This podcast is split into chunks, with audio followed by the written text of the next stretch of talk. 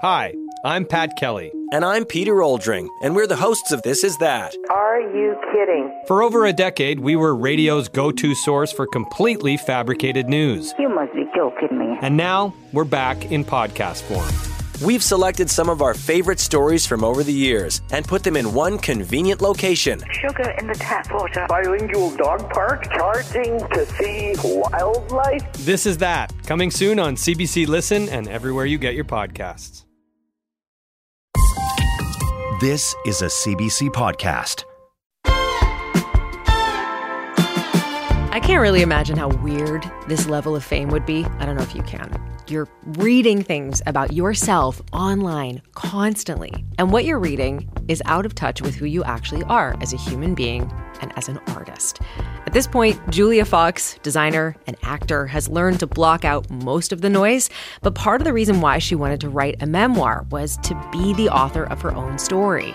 You're going to hear from a really intelligent and complex, and I think misunderstood celebrity, Julia Fox, coming up. I'm Talia Schlanger in for Tom Power. You're listening to Q.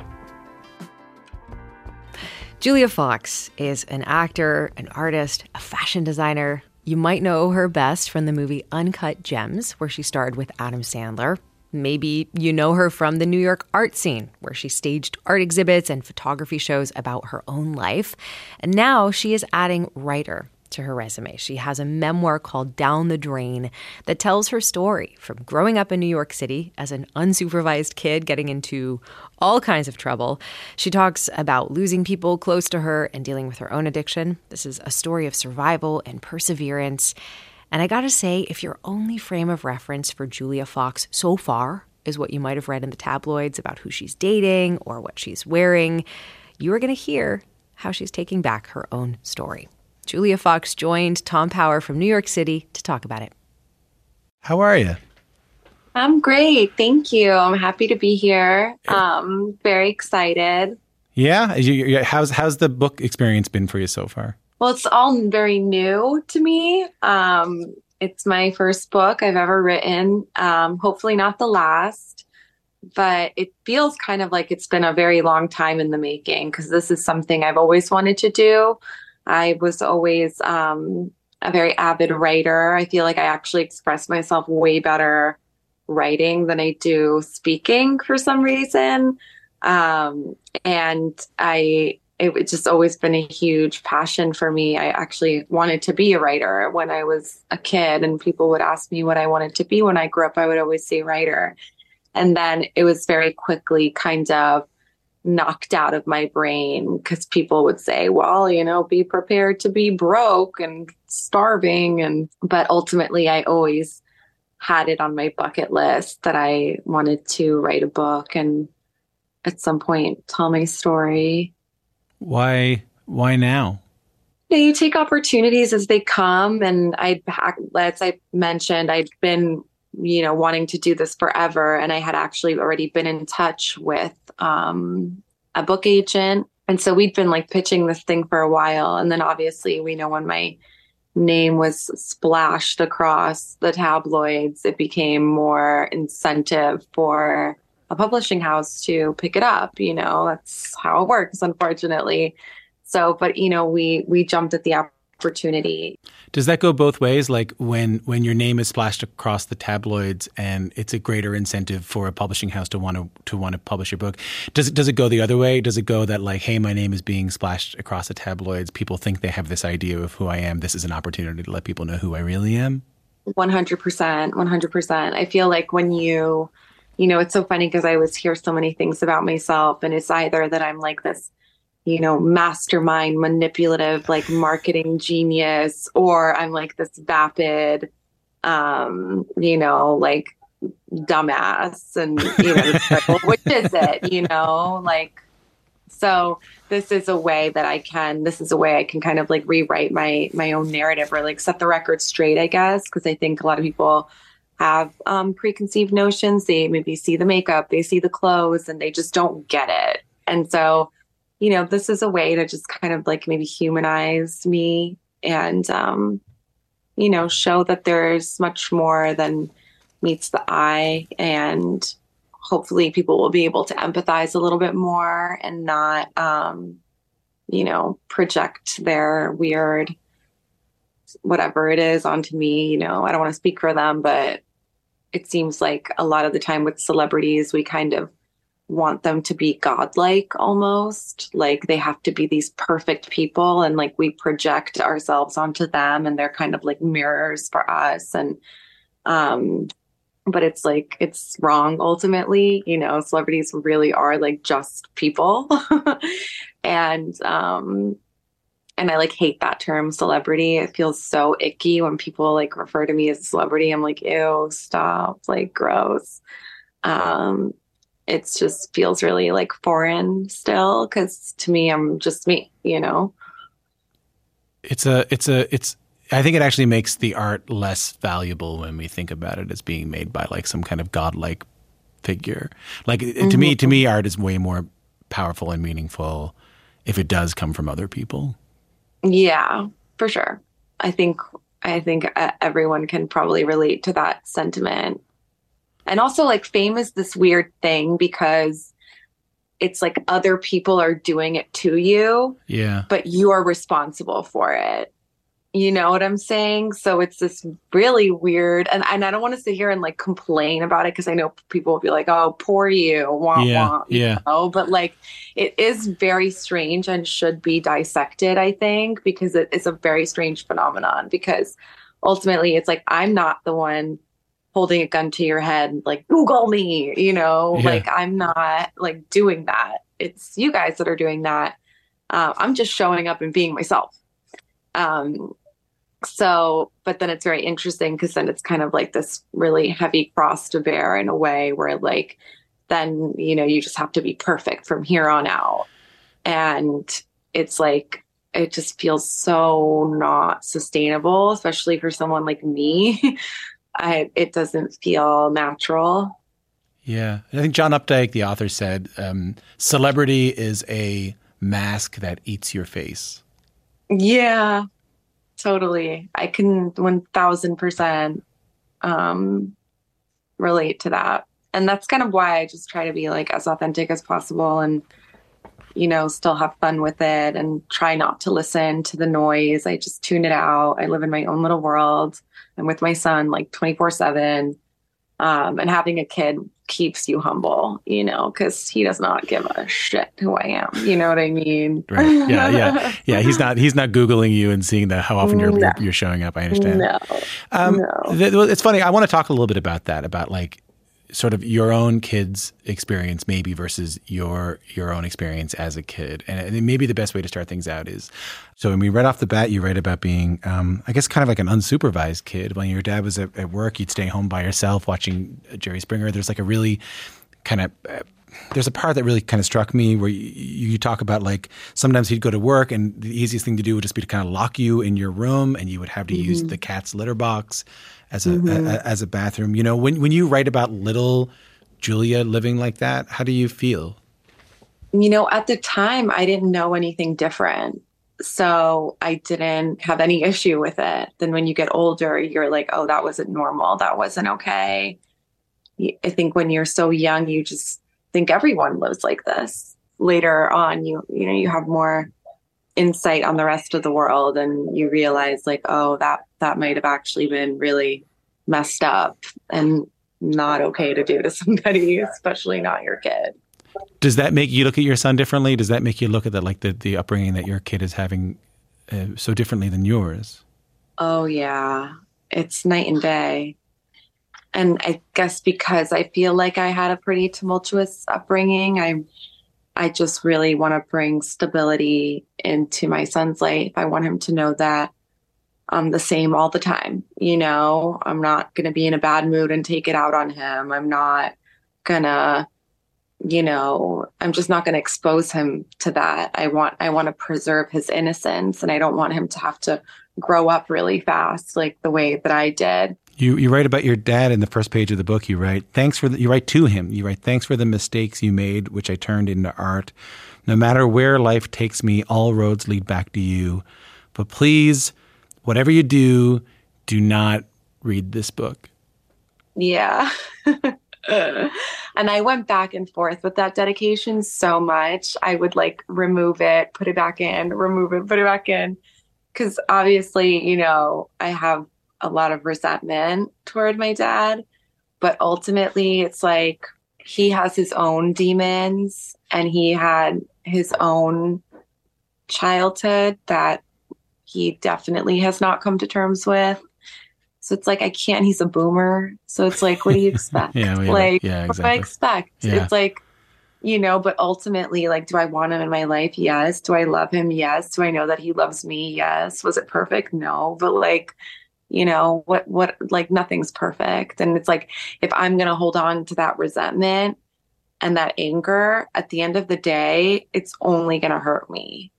You know, and like I'm the kind of person where if I'm like mad at somebody, it consumes me like it eats me alive so i in a way i kind of just have to forgive and try to forget but it's hard and give my son the opportunity to have a grandpa and give my dad the opportunity to be that adult figure that he couldn't be for me in a sense you know?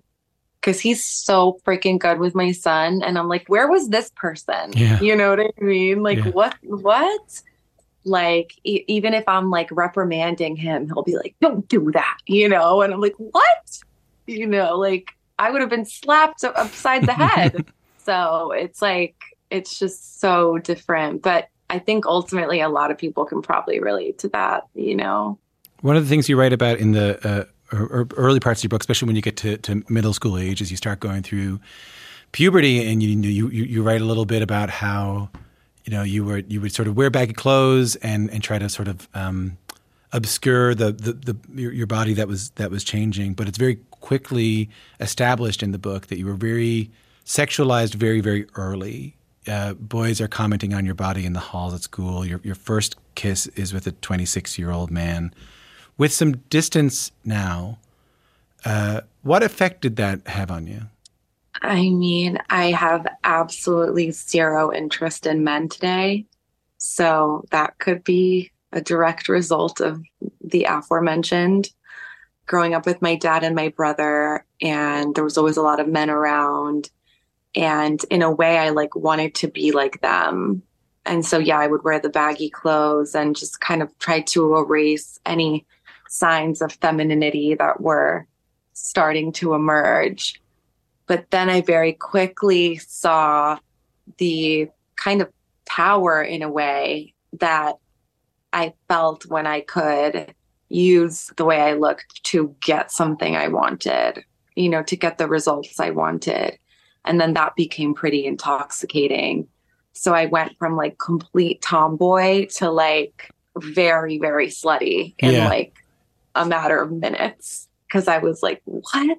You know, I just never, I never felt, I always felt very powerless in my life.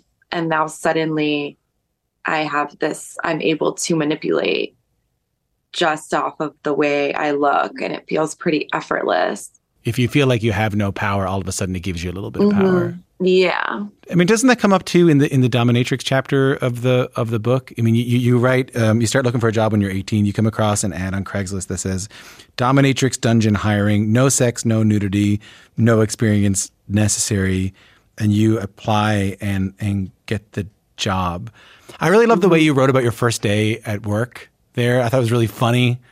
Can you can you talk a little bit about that? You know, I had always known about dominatrixes and dominatrix dungeons because I had a, a friend who's in middle school. I had a friend whose older sister was a dominatrix, and she would always come home with so much money, and she would get dressed in the mirror, and and she'd have on the latex and the the leather and the platforms and the fishnets, and I was just so mesmerized by her.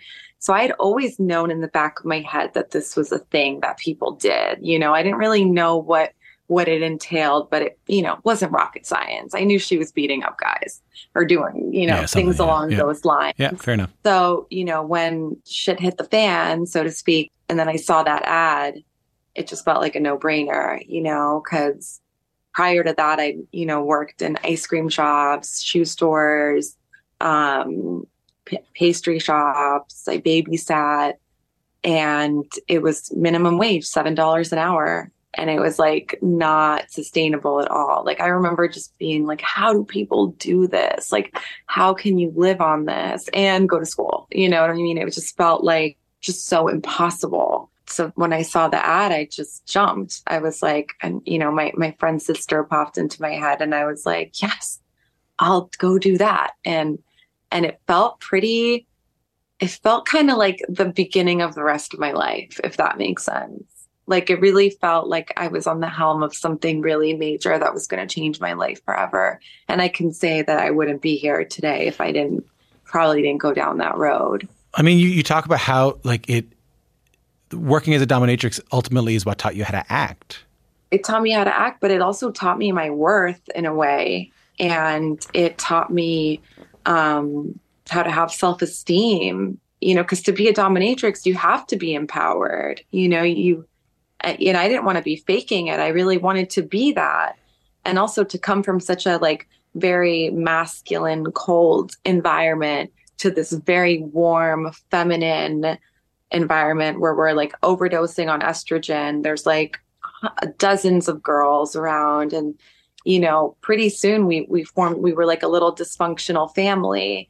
But even so, I felt very safe there, you know, even though there are men coming in and out, there's you know we're you know we're still there's still rules we're still being checked up on. They're not leave you know what i mean? They're not just hanging us out to dry. They're they're taking care of us. So so it actually was very healing in a way. And and maybe coming from such a misogynistic environment into the polar opposite which is the dungeon where women rule and men are trash. Yeah. and, you know maybe that that's what everyone every girl should do. Yeah you know, because out out in the in the real world, it's the opposite of that. You know, in movies and in media and everywhere is like the woman kind of being submissive to the man and yeah and it's like an antidote to the patriarchy really because yeah the, yeah exactly. yeah right i understand what you and mean and it was very eye-opening for me and that and and i chose then and there that that was how I wanted to live. It, I didn't want to be submissive to a man. Is is the act submissive to me? Is the acting part because you had to you had to no matter how you were feeling in in those moments you had to be able to walk through that door and and and be somebody else. Is that was that when you when you say it taught me how to act? Yeah. Is that what you mean? Yeah, and also just like the role playing, the characters. So, you know, you have five clients come in and, you know, one wants the mean popular girl at school to like tease him and call him a loser. Then one wants um, um, a nun. I don't know why. Yeah. One wants like a mean older sister. One wants a neglectful mommy. One, you know what I mean? So it's like the list of these guys like fantasies is like, you know what I mean? So I'd have to be like 10 people every day with a couple minutes notice and it's all just improv. And you really have and i remember just the first time just being like oh my god like what do i do? Yeah. this is so weird like yeah. and then eventually with practice it just becomes second nature. And then with practice you start to kind of know what they want before they even want it. So you're picking up on cues. You're really like using your intuition and really reading not just what they're saying but body language and everything else and and then absorbing it regurgitating it back to them and you know and so it's kind of like an art form really but it was a great exercise just like a mental exercise and and i feel like it's probably why i'm so comfortable with improv today. I'm actually way more comfortable with improv than i am with like trying to memorize a bunch of lines and rehearse them and yeah. Like I'd rather just dive in and see what happens. To me, that's more exciting. I see what you mean. And like, and you start thinking to yourself, I bet like, this is funny to say. You start thinking to yourself, like, I'm pretty good at this. Like, I'm good at the acting part of this. Like, I'm better than yeah. most people at the acting part of this.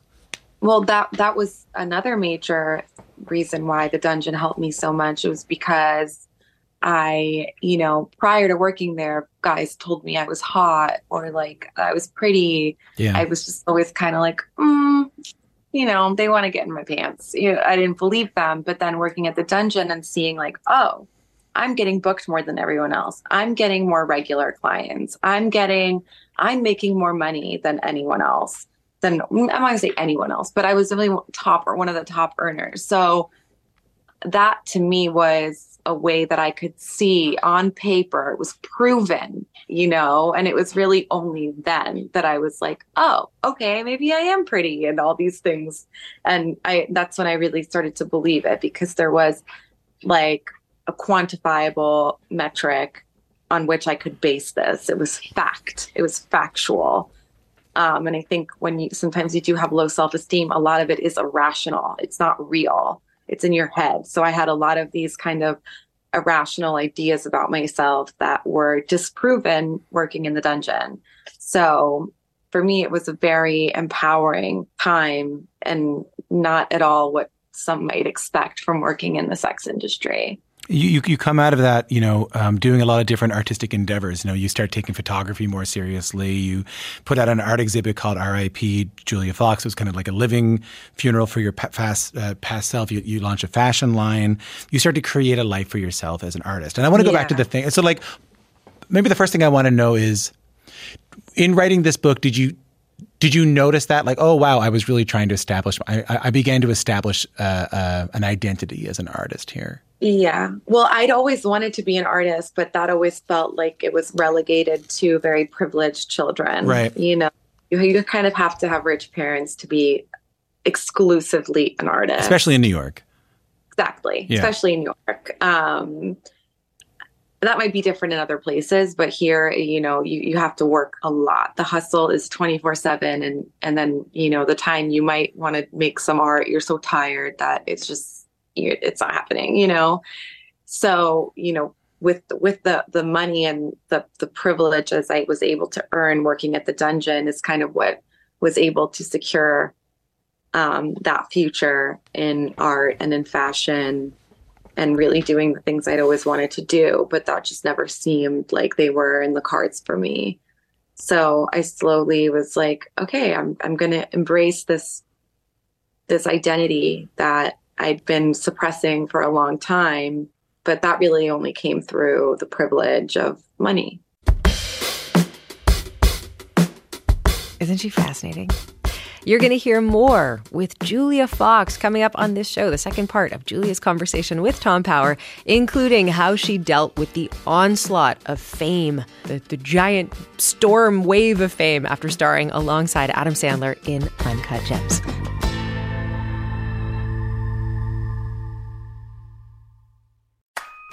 Favorite one hit wonder. Or that overpriced toy your parents would never let you have. Or that TV show that no one else remembers because it was canceled way too soon.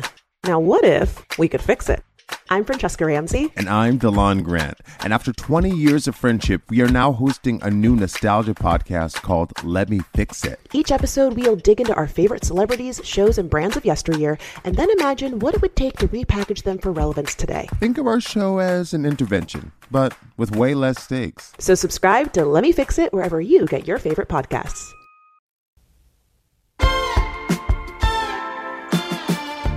You know, people can write and say whatever they want about me. Maybe 10 years ago, a comment like that would feel like a kick in the gut. Yeah. Like now it feels like a breeze in my hair. You know, yeah, it's like, yeah. it does nothing for me. I'm like, I'm, I'm a rock. I have very thick skin. You'd have to. You would have to have thick skin to handle everything that Julia Fox has had thrown her way. I'm Talia Schlanger, filling in for Tom Power. You're listening to Q, and you're in the middle of Tom's chat with Julia Fox. Her new memoir is called Down the Drain.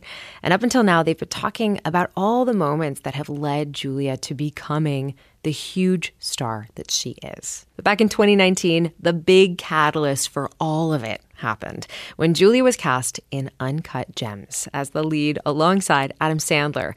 And the amazing thing about it is, she had never acted in anything before taking on that role. That's where Tom's conversation with Julia Fox picks up. I'm always really curious about what happens when um, a lot of attention comes at you very, very quickly. Because I think it's a really, it's almost like a traumatic not to put words in your mouth, but it can. It sounds to me like a traumatic experience. Like just like one day you wake up and you are kind of everywhere, and that happened around the time you starred in um, Uncut Gems.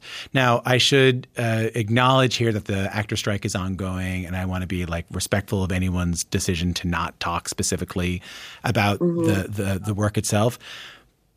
But Julie, what like what was the experience like of? Um, I guess all of a sudden being on magazine covers and and and talked about because of this role and and, and talk shows. Like it seems like a a big blast of fame very very quickly. How how was that for you? Um, it actually felt very natural, and um, I wasn't really that fazed with it, um, fazed by it. I remember we were at the um, Toronto Film Festival, and I was with my publicist in the car, and you know we're getting out and there's all these photographers and it's like the first like real event for the movie and there's fans everywhere there's paparazzi and and they already know who i am. And my publicist was like are you ready? Like you know kind of just checking in like are you okay? Are you ready? And i remember i looked at her and i was like i was born ready and just like swung the door open and i was like i've arrived you know it kind of just felt like the the natural next step. It kind of felt like like it was like that's where I, I knew that I was meant to be there. Like I had earned my spot there, kind of, you know. What why did it feel like that? That's that's that's not the usual answer. Yeah, I don't know. I think because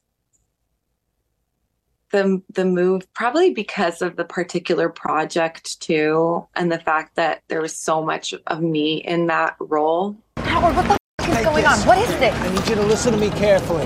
I booked you on a blade okay? You're gonna land on top of the mohegan sun. Okay. There's a bet in that bag. How much is in the bag. There's a lot. I don't okay. want you to think about that all right? I don't even want you to look at it until you get there and you take it out and give it to the teller. You understand okay, me i got it i got it. I'm gonna the living shit out of you tonight. You know I that? wish I could kiss you. Um, but you didn't feel daunted by all these cameras and by all. I mean, it's not just that, Julia. Like you were just talked about really. a lot. You didn't feel too daunted by that. I mean, it's very no. Like, you, you, that. But that was always the case, you know. And also, when you're growing up in New York, it feels like you're in the center of the world, and it's very easy to forget that you're not in the center of the world, and there's other places. You know, you kind of feel like this is it. Like if you could make it here, you could make it anywhere. And and I'd always kind of been like a hood celebrity and had this like niche fame, even if it was just in the streets or if it was just in downtown or if it was just in the city. It always felt like like I was being talked about. I wondered if it was because when you go through also what you went through growing up. I mean, you know, there's there's parts of this book that was really affected by, like we, we just don't have time to get into today, about you know you you dating this really abusive man who gets put into uh, gets sent to jail and is threatening to murder you and your family, and you get you know you go to a, a psychiatric ward. There's um, I mean, there's one line about like the you, you, when you're addicted to opiates and you um, you overdose. What's there's a line in the book that's like I think I wrote, yeah, I wrote it down.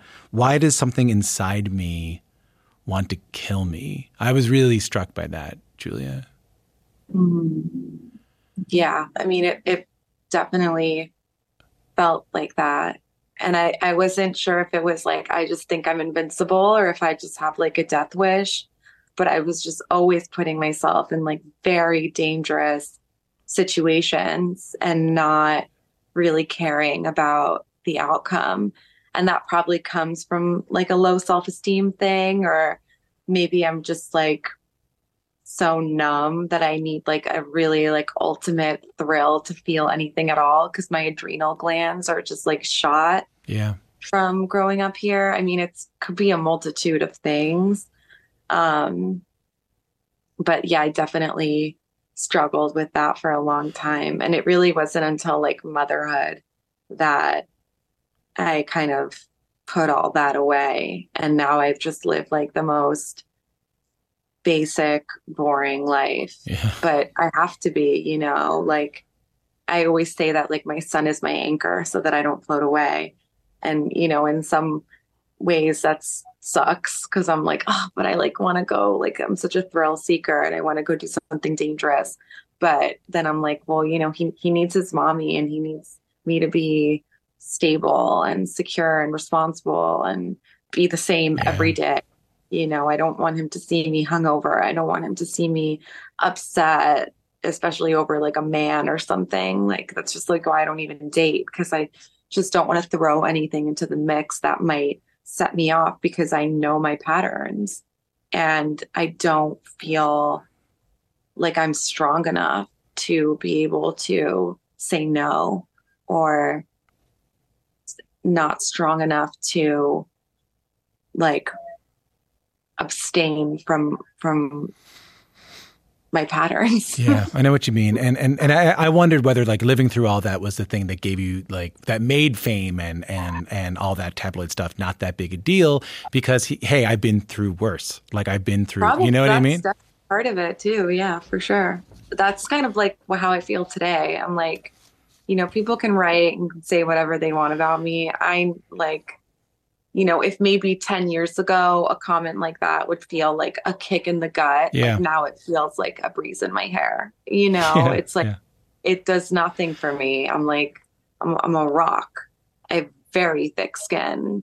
Um, and m- more importantly, I just know who I am. There's nothing you could say to me that a i'm probably saying worse things about me to me or i haven't heard it before or you know i just know it's not true because yeah. i know who i am. So but but yeah. but it goes beyond tabloids when it comes to that kind of stuff. Like i was struck by and julie i feel like i don't know man. Like when i read the when i read the last chapter of the book, or like maybe it's the second last chapter, last chapter of the book, which is about your your relationship with with Kanye West. We, we, you call him the artist in, in the book. I'll just I'll just say right now, I'm not I'm not interested in asking you anything of the particulars of your relationship. Like, well, thank you. it's, it's not out of some like moralisticness on me. It's just like that's every. It's so you, boring. It's so over and done with. It's so irrelevant. It's like it's a thirty. 330 page book and he's in like five pages and that's all anyone wants to talk about and it's like dude he's like i swear i promise he's the least interesting part of the book. Yeah, he, you know. Yeah, yeah. There's, the, the book but is. You try telling yeah. people that, man, they do not want to hear that. The thing that did strike me about that part was that it was beyond tabloids. Is that through that relationship and coming out of that relationship, there were like employment opportunities that were declined to you. That mm-hmm. you know, there were employment opportunities that were offered to you because of the relationship that you were in and there were employment opportunities that were taken away from you once you got out of that relationship. That yeah. that to me, like that impact on you is what really struck me about that chapter. Yeah. And that happened like almost immediately. Like um I had a, a movie role that was secured and they were like, "Oh, you know, like given all the tabloid stuff, it just seems like like a little bit much. And um, there was like another small like branding thing that was taken away. And then there was like a denim company that was um, that he had gotten me the deal. But then once it, we broke up it was like oh well the deal was contingent on you being his girlfriend. So sorry. So yeah there was definitely a lot of that happening. And i was frustrated of course. But you know i every no that i hear is like more fuel for me to like prove them wrong or like to just keep going and like get there myself, you know. The the end of the book, um, no, when you open the book, the first thing you see is I wrote this down. Sometimes you have to burn your life down in order to experience the life that is truly meant for you.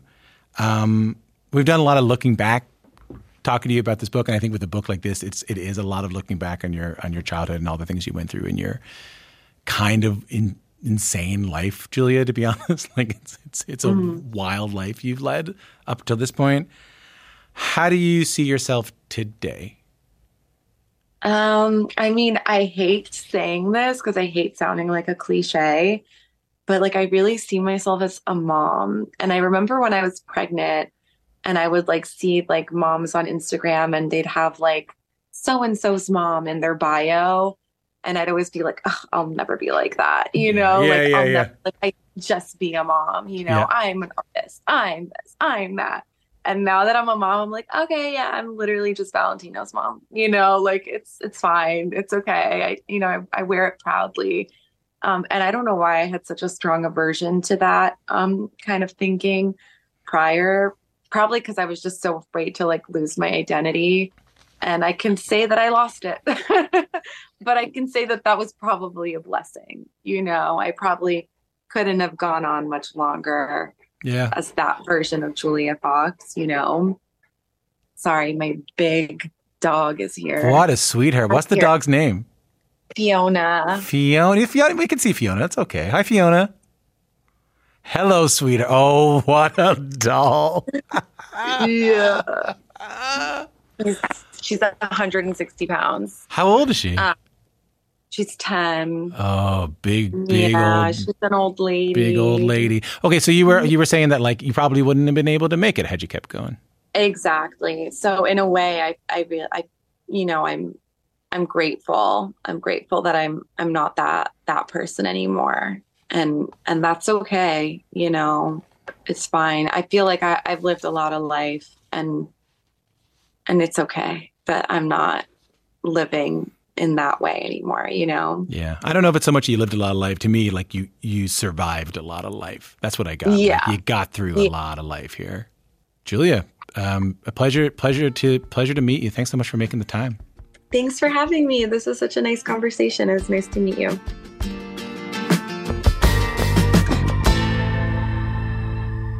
That's it. That's Tom's conversation with Julia Fox. Absolutely fascinating human being. I have not heard stories like that told and told with such honesty. Uh, if you want to catch another new conversation today, you can hear Tom chatting with Sam Roberts, he of Sam Roberts Band. Uh, they've got a new record out called The Adventures of Ben Blank, and Sam will tell you why 20 years after their debut, he wanted to take on the name of an alter ego of Ben Blank. You can find that right now in your podcast feed. I'm Talia Schlanger, sitting in for Tom Power. I'll see you next time.